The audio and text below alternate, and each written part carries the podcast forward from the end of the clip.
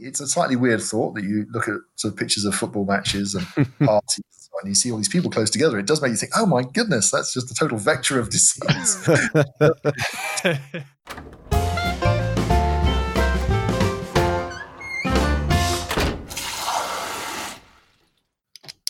There we go. That's the sound of an evening beer being cracked open, which feels like a very apt way to begin series two.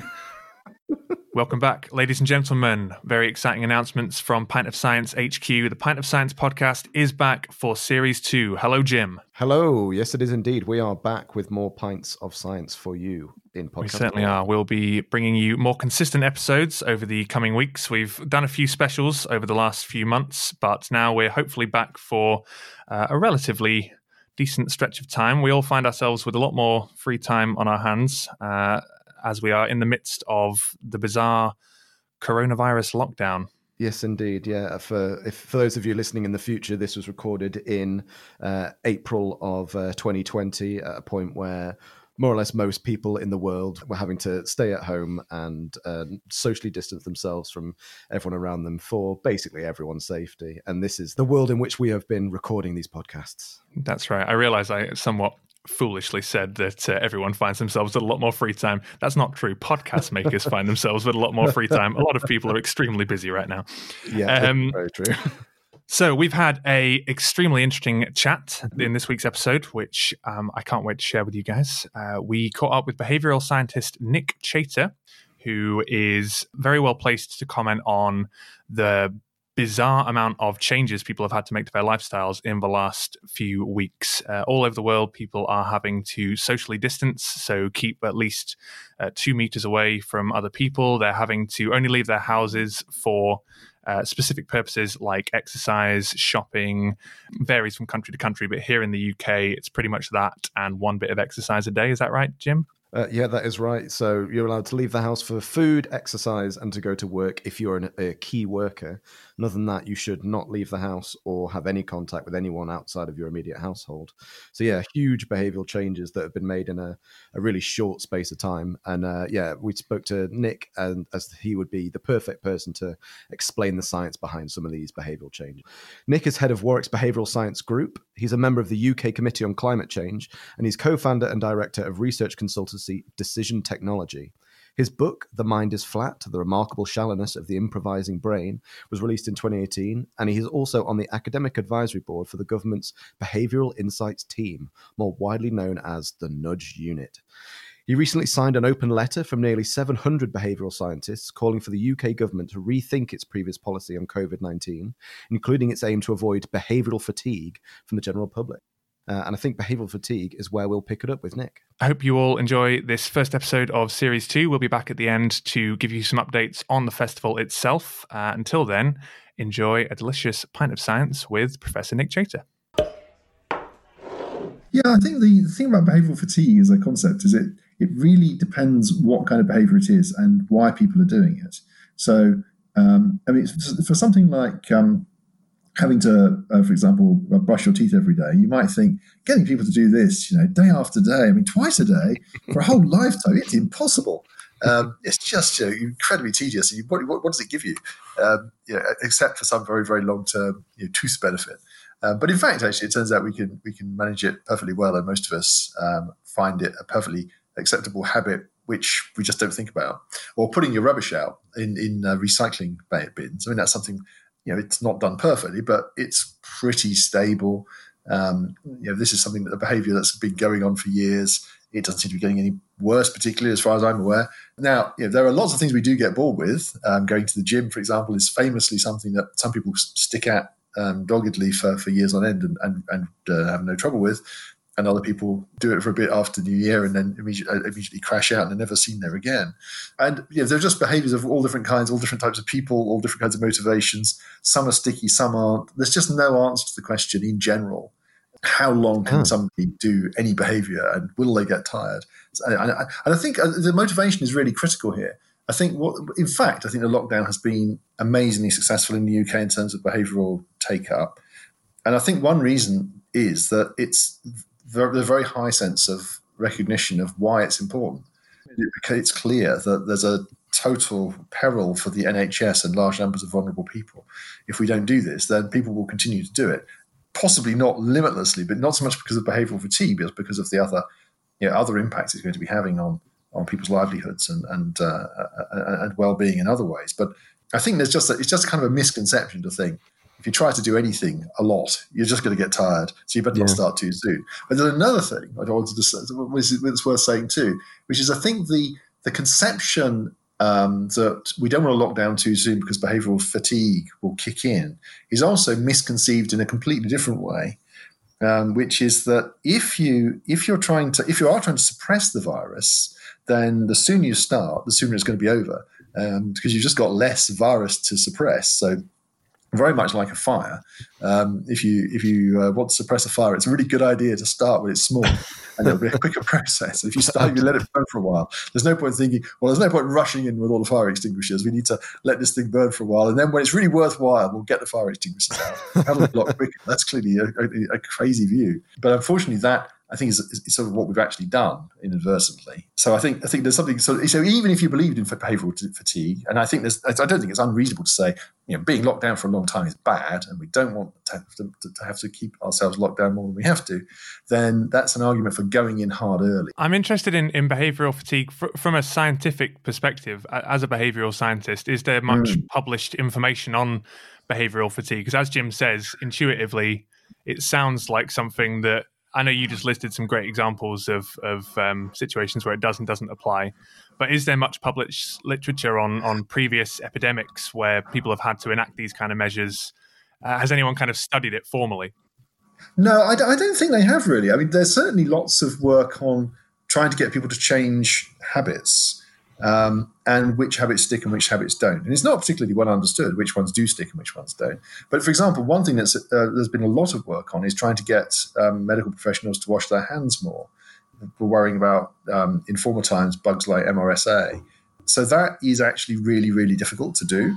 And, and, and I think there is fatigue there. I mean, not, whether fatigue is quite the right concept, I'm not sure. But that if you're trying to get somebody to do something uh, repetitive and boring, and it makes their life just generally harder because they have to keep you know, breaking away from the task they're in to wash their hands and wash their hands again, and then you know five minutes later they're changing to another patient, have to do it again. And these kind of annoying uh, things that clog up one's life. Trying to get people to do those things does seem to be difficult, whereas other types of behavior seem to be remarkably easy to, to, to get people to switch to. I mean, I don't think in relation to pandemics, as far as I'm aware, there's no no no particular study of this. Um, but but just in general, the, the concept of behavioral fatigue isn't really a concept I've seen in in um, psychology or behavioral science. There's no standard story about you know, behavior when you get tired of behavior. It's just a too general a category, really. But what there is is lots of work on specific behaviors and which ones it's easy to make habitual and which ones it's that, that, that, that's difficult to make habitual. And I mean, there are some you know some generalizations out there, but they're not you know, they're not very clear. And, and you know, for example, if you if you want something to stick, then a really good idea is for it to have some immediate positive benefit. Cleaning your teeth is a lot better if you have a nice minty to, uh, flavored toothpaste because it's actually quite pleasant. And you feel like your mouth is feeling cleansed. if you have to use some rather grim and unpleasant toothpaste, um, just to, you know, if, if it just turned out that's the only way the thing would work, then that would be tricky. Yeah. Uh-huh. And it seems like there might be a balance between benefit versus disruption. If something's really beneficial, I don't know, if you did this thing, it would may, mean that you live for 10 years longer. Even if it's a bit hard, I think people would be really, you know, people would go for it. I mean, with exercise, for example. But if there was no perceived benefit, disruption seems to be the, the thing that would stop people doing something. It's interesting that you say that because because I mean what what occurred to me when you were listing your examples there, Nick, was that the ones that sounded easier to motivate people with were situations where the immediate benefit was really really clear. So, for example, you said toothbrushing. Now, I think when I I brush my teeth, you know, I'm very proud to say I brush them several times a day, and um, the reason I do that is not really. I don't think the kind of longer term benefit to my dental health. I'm aware that's a fringe benefit, but it's mainly just the kind of social. I don't want to go out and feel like people might think I'm gross for not having brushed my teeth. You know, there's an immediate potential risk to me there. Whereas the gym, which you mentioned as a counter example, you know, that is kind of famously something you have to put in quite a lot of work to see slow, gradual gains. And I guess what I'm thinking, I, I actually feel like the the pandemic situation is more comparable to that in a way because we're not unless you are a very vulnerable elderly person who might contract the disease and and become very seriously unwell maybe it's a little harder to get people to appreciate the the immediate threat i think that's right of course that's also particularly challenging because there's a, a delayed uh, impact of the um, spreading of the disease and the, the, the, the, bad effects on other people and oneself. So you obviously can engage in non-social distance behavior for a long time thinking this is absolutely fine. Nothing's bad happening to me. And then you can get it. And maybe it won't even be that bad for you but then you might give it to someone else for whom it is bad and that's another long delay. And and of course this creates uh, it creates problems for us. So in, in terms of if we if we if we were trying to solve the problem of reducing the spread of, of this virus without sort of coordinated political messaging and action it would be incredibly hard because we'd be looking around thinking, well, nothing seems to be nothing bad seems to be going on. Let's just keep going until yeah. um, you know disaster strikes. So the delayed action is really tricky. Yeah. The other thing that's worth pointing out, and I think the uh, the contrast between the point you make about toothbrushing and you know, the gr- grossness in the eyes of others, I think this is really crucial. So I think one thing that makes behaviors much easier to enforce on oneself is a sense that we're all doing it. And I've kind of, mm. kind of I should do it. And it's not that I feel like I oughtn't to be doing it, but I sort of should do it. But also, other people will be picking me up if I'm not doing it. So this is like sort of recycling your rubbish. So yeah, it, it, it, you, feel, you feel you should do it, but also you kind of think um, if you just dump all your rubbish in a, in a heap, then that kind of is obviously a bad thing. Other people will notice that bad behavior, other people you're living with, or other people in your neighborhood. Um, so, and, and, of course, you can also see other people are doing it. There, there they are, you know, sort of carefully sorting their rubbish and sticking it in different bins. And so there's this sort of sense of both social support and social pressure. Yeah. In the case of social distancing, I think we really do have that. So you can you if you if you think, damn it, I'm just gonna stand really, really close to all kinds of random people, they're gonna be moving away from you. and if you're if, if you're out, out, out and about with people who obviously aren't in your family, other people will be looking at you thinking, "What the hell are you doing? This is you know this is this is a, a totally inappropriate." And I think this is this is a really key point. I think it makes it much easier for us because we're signaling all the time as we when we do venture out of our houses and we carefully avoid each other with two two meters distance. We're still signaling we are taking this seriously. You're taking this seriously. I'm taking this seriously. This is we're all in this together. And I think that makes it much easier for us to, to, to grasp this is something we've got to do. But I think the thing that tends to miss out is that there's a completely different set of motivations that we have, which isn't really about uh, doing things because of the consequences of the actions we're doing, but it's what um, political scientists and some other social scientists call the, the, not the logic of consequence. It's not doing things because of, because of their consequences. It's the logic of appropriateness. And the idea here is that a lot of human behavior is actually driven by thinking yeah, what am I supposed to do? I've got to do that. That's the thing. I'm, that's the thing I want to do. It's the thing I'm supposed to do. What what is the appropriate thing to do? And now the appropriate thing to do is to be two meters away from people and to stay in your house. And so most of us are thinking, well, whatever the consequences, you know, I, I can't work out the, the actual risks, but the, what I'm supposed, I know what I'm supposed to do, and I sh- and I know what other people are supposed to do, and we should all do it. Um, and that you know that's a major drive of, of, social behaviour and and you know almost everything we do. I think the fact that we sort of wear the wear the same clothes as each other and we yes we stand in normal normal life we stand equal distances from each other. We don't stand really close to people or miles away or you know, there's all kinds of uh, norms that we have which we don't really have a justification for. They're just what we do. And doing things that are just weird or just you know, not the appropriate thing is something that we're all uncomfortable with. So what you're trying to do if you're if you're trying to, to combat this virus as a as a policymaker, I think what you should be trying to do is thinking, what are the new norms? You know, what, what's the way we should behave now? And, and why it's helpful is not that important in detail. I mean, the fact that obviously you've got to set up norms that actually do help. That would be silly to set up norms that were, were irrelevant. But we as citizens are not really worrying too much about exactly which is the most important and exactly what's the risk of standing one and a half meters away from somebody or whatever.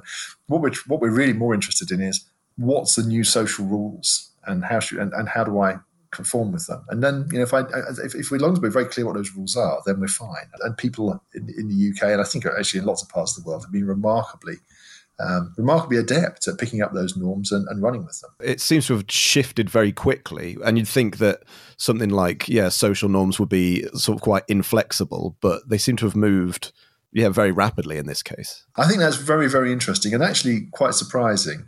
Um, I think one of the reasons it was very hard to uh, to implement a lockdown in the first place is that it just seemed inconceivable that people will stand for it.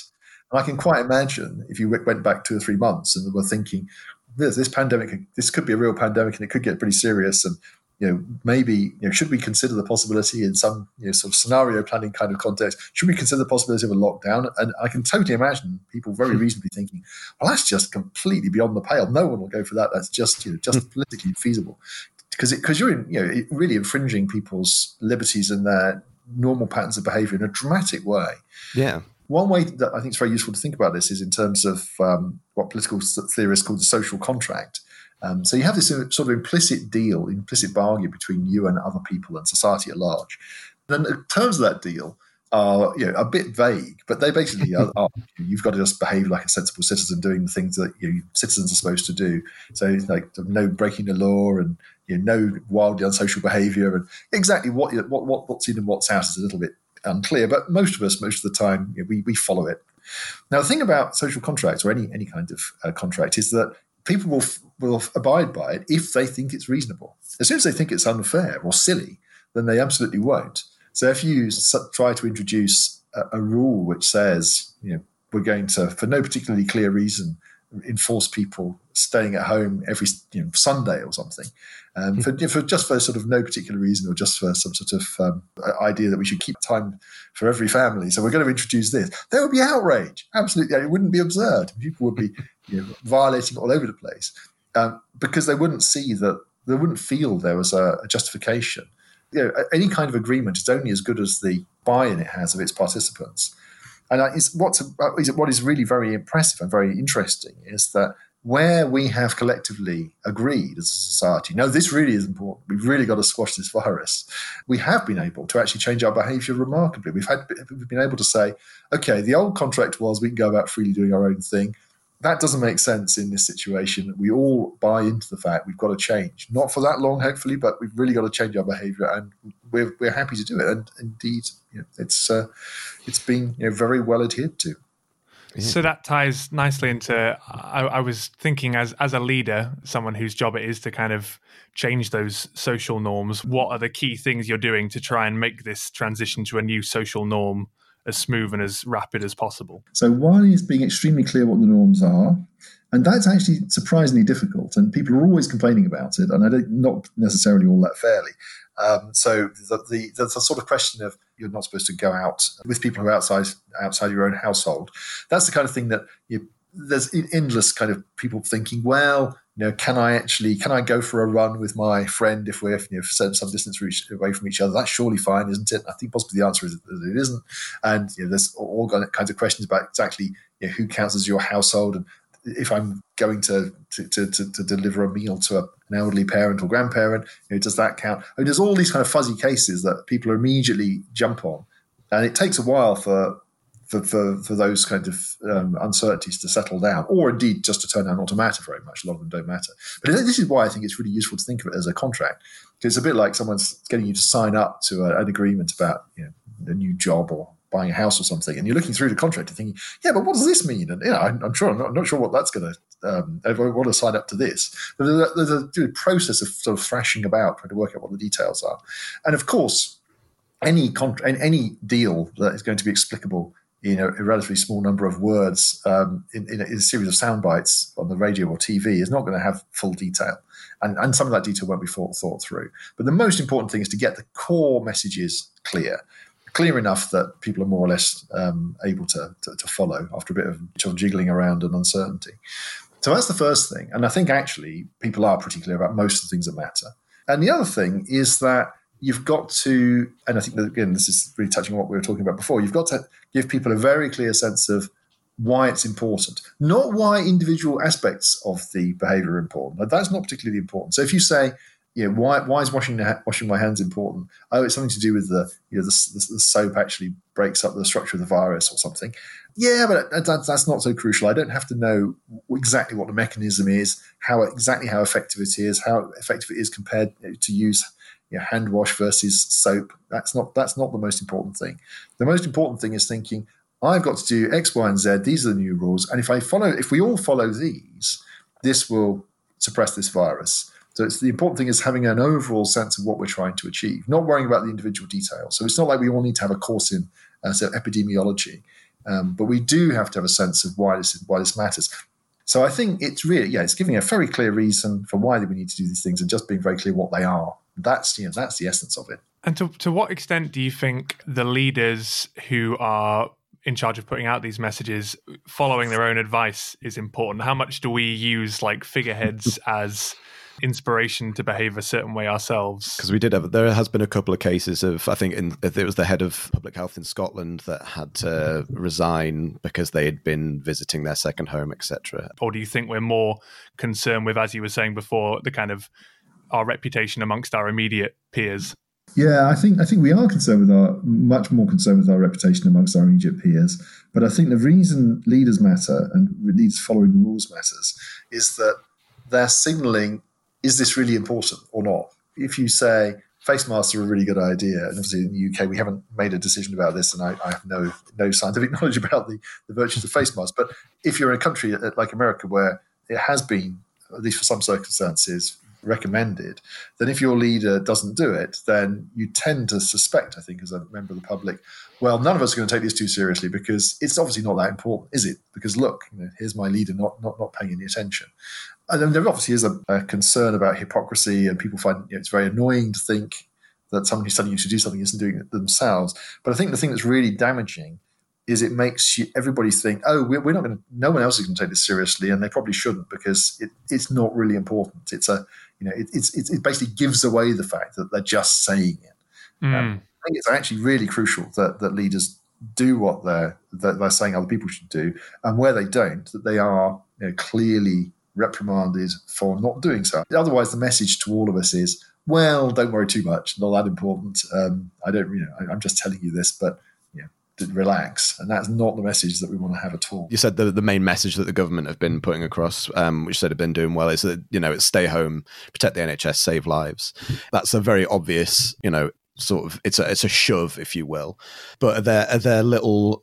I mean, we're going to talk about nudges at some point. It was inevitable. Are there sort of nudges that go along with it? So one thing that people have noticed is that they sort of constantly kept changing the the color scheme and branding of uh, of the you know the little chevrons in the in the government press conferences. So is that is that sort of thing the little nudges that they're trying to see to get the message to stick? I, I don't. I'd be surprised if that's um, has any kind of cunning plan behind it. Um, I mean, I think I think this is not really a moment for um, for for nudges with regard to the big behavioural shifts. I mean, clearly, if there's any way we can find ways of getting people, getting us all uh, uh, to to remember to wash our hands more effectively, and also not to touch our faces. This is really a hard thing that appears to be quite important, but something that's really difficult to actually stop. Then, yeah, I had no idea. I love touching my face so much, but it's really hard all the time. yeah, it, it, this isn't a this isn't a, a case I think for for nudges. I mean, behavioural change in general. When you need drastic behavioural change, you need drastic action, you need you know, drastic messages, and and you need to have you know a, a kind of a, you know a clear set of, of rules we have to follow, and, and, we'll follow them. It's not really a case of just making things slightly easier or, or more salient to people. So nudges are more about yeah making one option an option you want people to choose just a bit easier rather than harder. Uh, you're making making the, the bad option less available. So just making it hard to you know, find the, the, very unhealthy foods and easy to find healthy foods, that sort of thing. Uh, and I think that's you know that's perfectly valid. But this is not really a, a situation where we're trying to sort of prod people in a particular direction to slightly increase their probability of doing the right thing. We're really trying to collectively change our behavior in a radical way.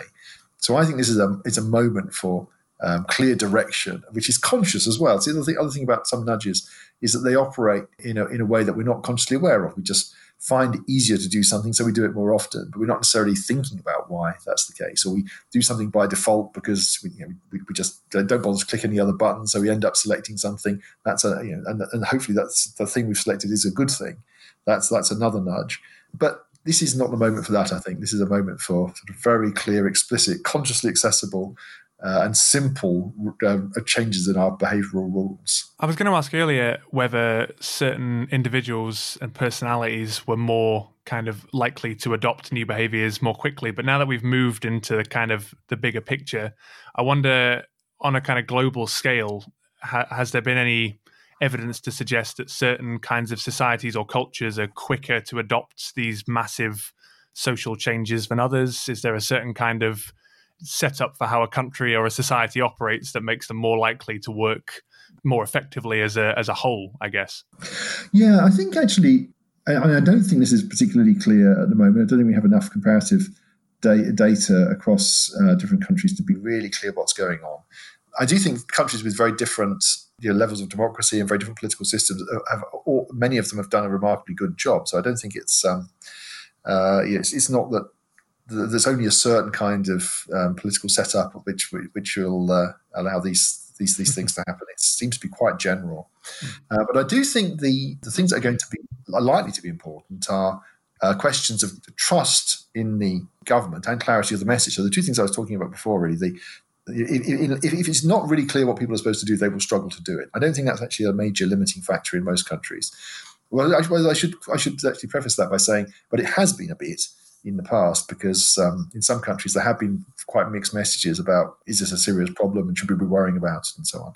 So if you don't have a kind of a strong sense of um, clarity of, of the message, then that's you know that's one problem. And connected to that is the is this sense of the social contract being something we're all in, we're, all buying into. Um, so I think that's probably more important and probably something that that I think actually is potentially more tricky. For example, in southern southern parts of the Midwest and the South in the US, there does seem to be some difficulty both uh, in both getting clarity of the message from some parts of government, but also there are you know, clearly some sections of the population who do not really feel this is a social contract they want to buy into. There's not a sense of, yeah, these are the new rules, but of course they're sensible rules. We all think they're reasonable, and this is because they're going to have these these these, these good effects. There's a there are certainly a fraction of the population who are suspicious of those rules and don't really want to follow them. And I think that that's really the problem. It's the problem of of, of, of, of the fact we all buy in buy into this new new story and where you have political polarization groups with very different interests, mutual suspicion, weak trust in government. I mean, that's where you'd expect. Well, let's see in the long term how, how it plays out, but that's where you'd expect to see problems. I kind of can't help but feel, as a behavioral scientist, this must be an opportunity to kind of observe a unique situation in terms of human behavior. Like, has there been anything even remotely comparable to this since the Second World War and our behavioral scientists taking I guess taking advantage sounds too negative, but like making the most of this opportunity to learn about how people do respond to these kind of once in a generation crises. Yeah, no, the, the amount of work that's going on in behavioral science at the moment on this is absolutely massive. It's uh, yeah, I think I think everybody's recognizing that this is an extraordinary extraordinary time, and very important. It's very important to understand how to do a good job now. So there's a sense that we actually have to put together bits of research which are quick enough uh, uh, to be relevant to, to, to actually improving how we handle this crisis. But also, clearly, there's there's the longer term question of how we deal with future crises, and it's entirely likely that there will be other crises, quite likely caused by further future pandemics. So the ability to to understand how people react in extreme circumstances where they have to change behavior is it's it's, it's, it's incredibly incredibly interesting and important. I mean, of course, in, in, a more local context, that people have extraordinary adaptations to make in their lives all the time. I mean, one, one extreme example would be um, sort of civil wars, of which there are many around the world. I mean, uh, they, they require terrible, terrible adjustments to people's lives. Uh, but you know, people do adapt, adapt their lives dramatically and will be locked down in, in, in, in, basements for very long periods of time on very limited amounts of food and so on. And so it's not the case that people, are, but there's not lots of experience of human beings dramatically adapting their lives to, to terrible circumstances. And also, of course, individuals are having to change their lives all in all kinds of dramatic ways. For example, if they're diagnosed with a disease or have a weakened immune system or whatever it may be. So we can study that, and, and these are very important, um, very important examples, I think. But what's unique about this, I mean, it's, a, it's a, literally a global problem. Everybody around the world is, is having to wrestle with the same problem at the same time. That is very, very strange and, and, and uncharted territory, I think. Coming out of that research you mentioned, are there any kind of messages from the behavioral science community as to how we do prepare better in the future? Is there anything we didn't do this time around that would be smart to remember next time something rolls around? Yeah, I think the, the lesson I would, I'd have so far, and I think the, the research that's going on at the moment, probably it, right now we don't have anything. Yes, we don't have any staggering staggering generalizations that radically change our thinking. Although I think hope we do once once the dust has settled. But I think the big lesson from the science of decision making in particular is that it's extremely difficult to make complex decisions on the fly.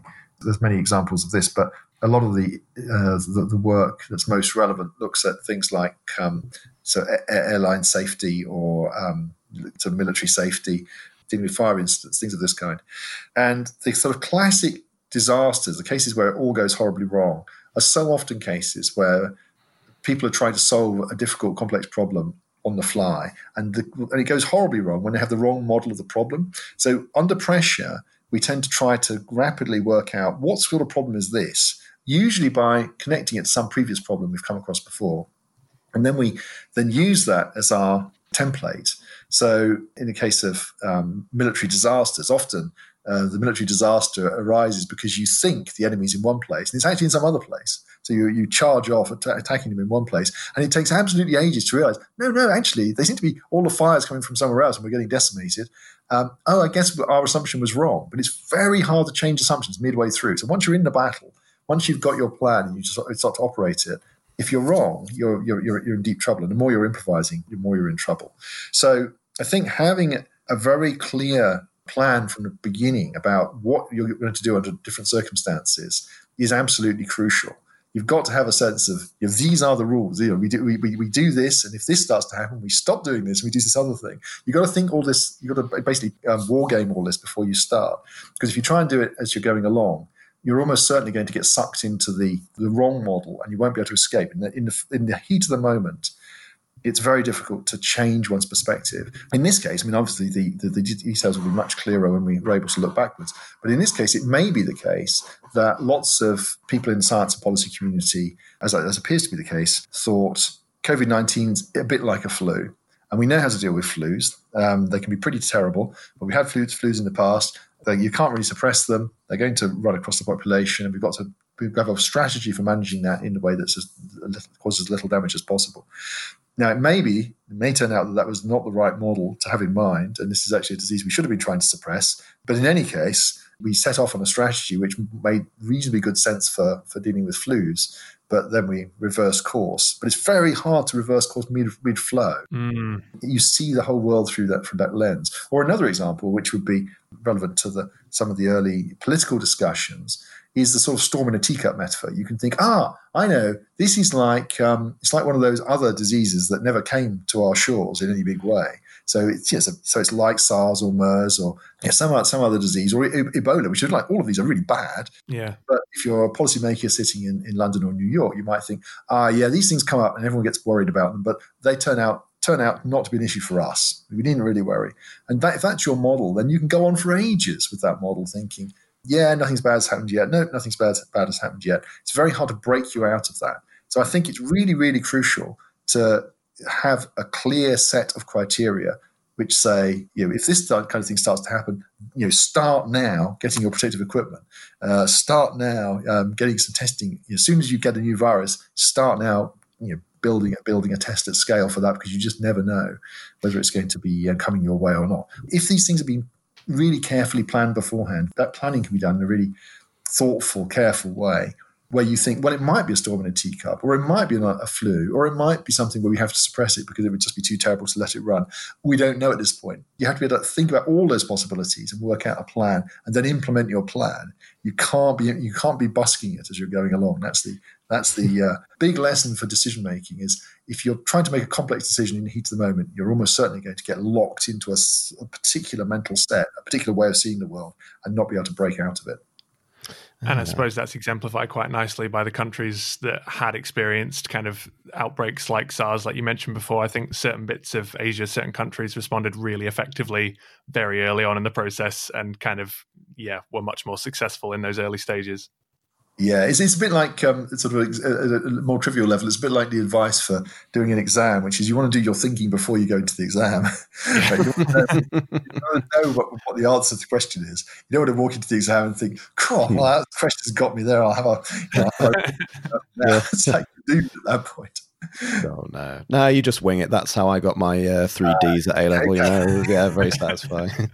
Um, I think I want to ask about like so if that's the, the if that's the lesson from coronavirus for sort of decision makers and, and policymakers and stuff, what just think the impact will be on the social contract as we've been talking about? Is, is that relatively elastic and will it go back to the way it was pre-coronavirus pretty quickly? Or do you think will people will people's behavior you know will people be more wary of going on the tube? Will they will it be hesitant to sort of reacclimatize to to normal life whatever that is yeah i mean this is a very good question and i don't think we we really know. Um, i think it partly depends how long long long the various aspects of the lockdown last. Uh, because the longer these things go on of course the more we're going to get used to the fact that we steer clear of people um, because we haven't been close to people for, know, if it were a year where we were still distancing, I'm sure we won't be in full lockdown for a year, but if we were, if we were social distancing to some degree for a year, that's a long time. We really might find it very uncomfortable to be close to people after that. Um, having said that, the, the, the, fact that we can make this transition uh, in one direction, I suppose it implies we can probably make it in the other direction to some degree as well. So I don't, I'm not too worried that there are things that that we, if we really value them, that we can't go back to and we won't go back to. Although, I mean, it's certainly it's a slightly weird thought that you look at sort of pictures of football matches and parties and you see all these people close together. It does make you think, oh my goodness, that's just a total vector of disease. yeah, it's quite freaky. I now, find when I'm watching TV shows now on Netflix, if there's like a party scene or a scene in a pub or something like that, it is already kicked in that I'm now like, ah, the good oh, old no. days. yeah, yeah. No, my, my instinct to see them and go, "Oh God, get away from each other! What are you doing?" yeah, yeah. But I think I think that, there are, that some of those things we will, we will get we will get used to again, probably reasonably quickly because we as soon as we see other people doing things doing things, we'll start to do them ourselves. They'll see us. We'll start to renormalize. I suspect that won't be too difficult, although uh, probably a little uncomfortable at first.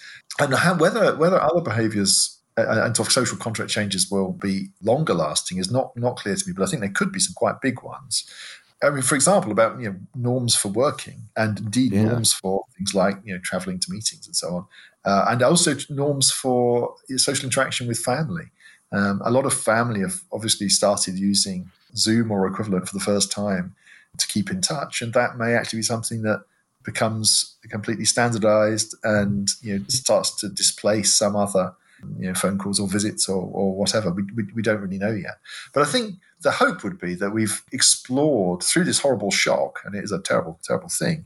Uh, we would have explored a new set of behaviors, some of which we might actually want to stick with. And the ones we want to stick with, we'll probably stick with them. The ones that we don't really like, they'll gradually drift back. So I expect people will still go back to um, parties and pubs and, and football matches, hopefully but there'll be other things that, that actually people prefer, and, and, maybe people will work a lot more from home. Maybe people will keep in touch much better by video meetings, and you know, maybe there are all kinds of things that we'll, we'll do better. I ho- hope so. I hope we actually create something out of this uh, in a way of changing our behavior, which leaves us with some positives because we've had enough negatives. It's been really, really interesting. Thanks so much for coming on, Nick. Well, thank you very much for the opportunity. And uh, yeah, I've re- really enjoyed it.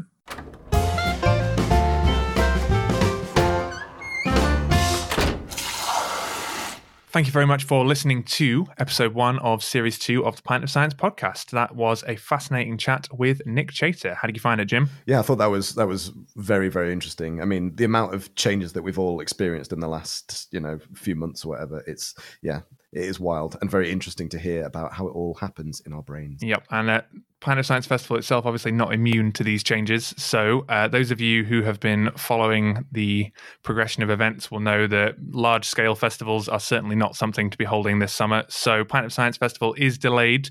Uh, it will not be taking place in May. However, there will be regular updates from the Pint of Science team. So if you want to be the first to hear about when it will be taking place, sign up on pintofscience.co.uk to the mailing list and you will get updates. However, of course, there is one thing that will be consistent over summer, and that is the Pint of Science podcast. Yes, it will indeed. Yes, make sure to stay tuned. You can get all your Pint of Science Oh. Wow, he's like a banter fountain, overflowing oh, with God. wit. Oh, I'm so We've all been indoors for a very long time. No, honestly, I'm, my brain has just like fully stopped working. Like I think it's been fried by the amount of just like pure screen time with no outdoor time. It's it's really yep.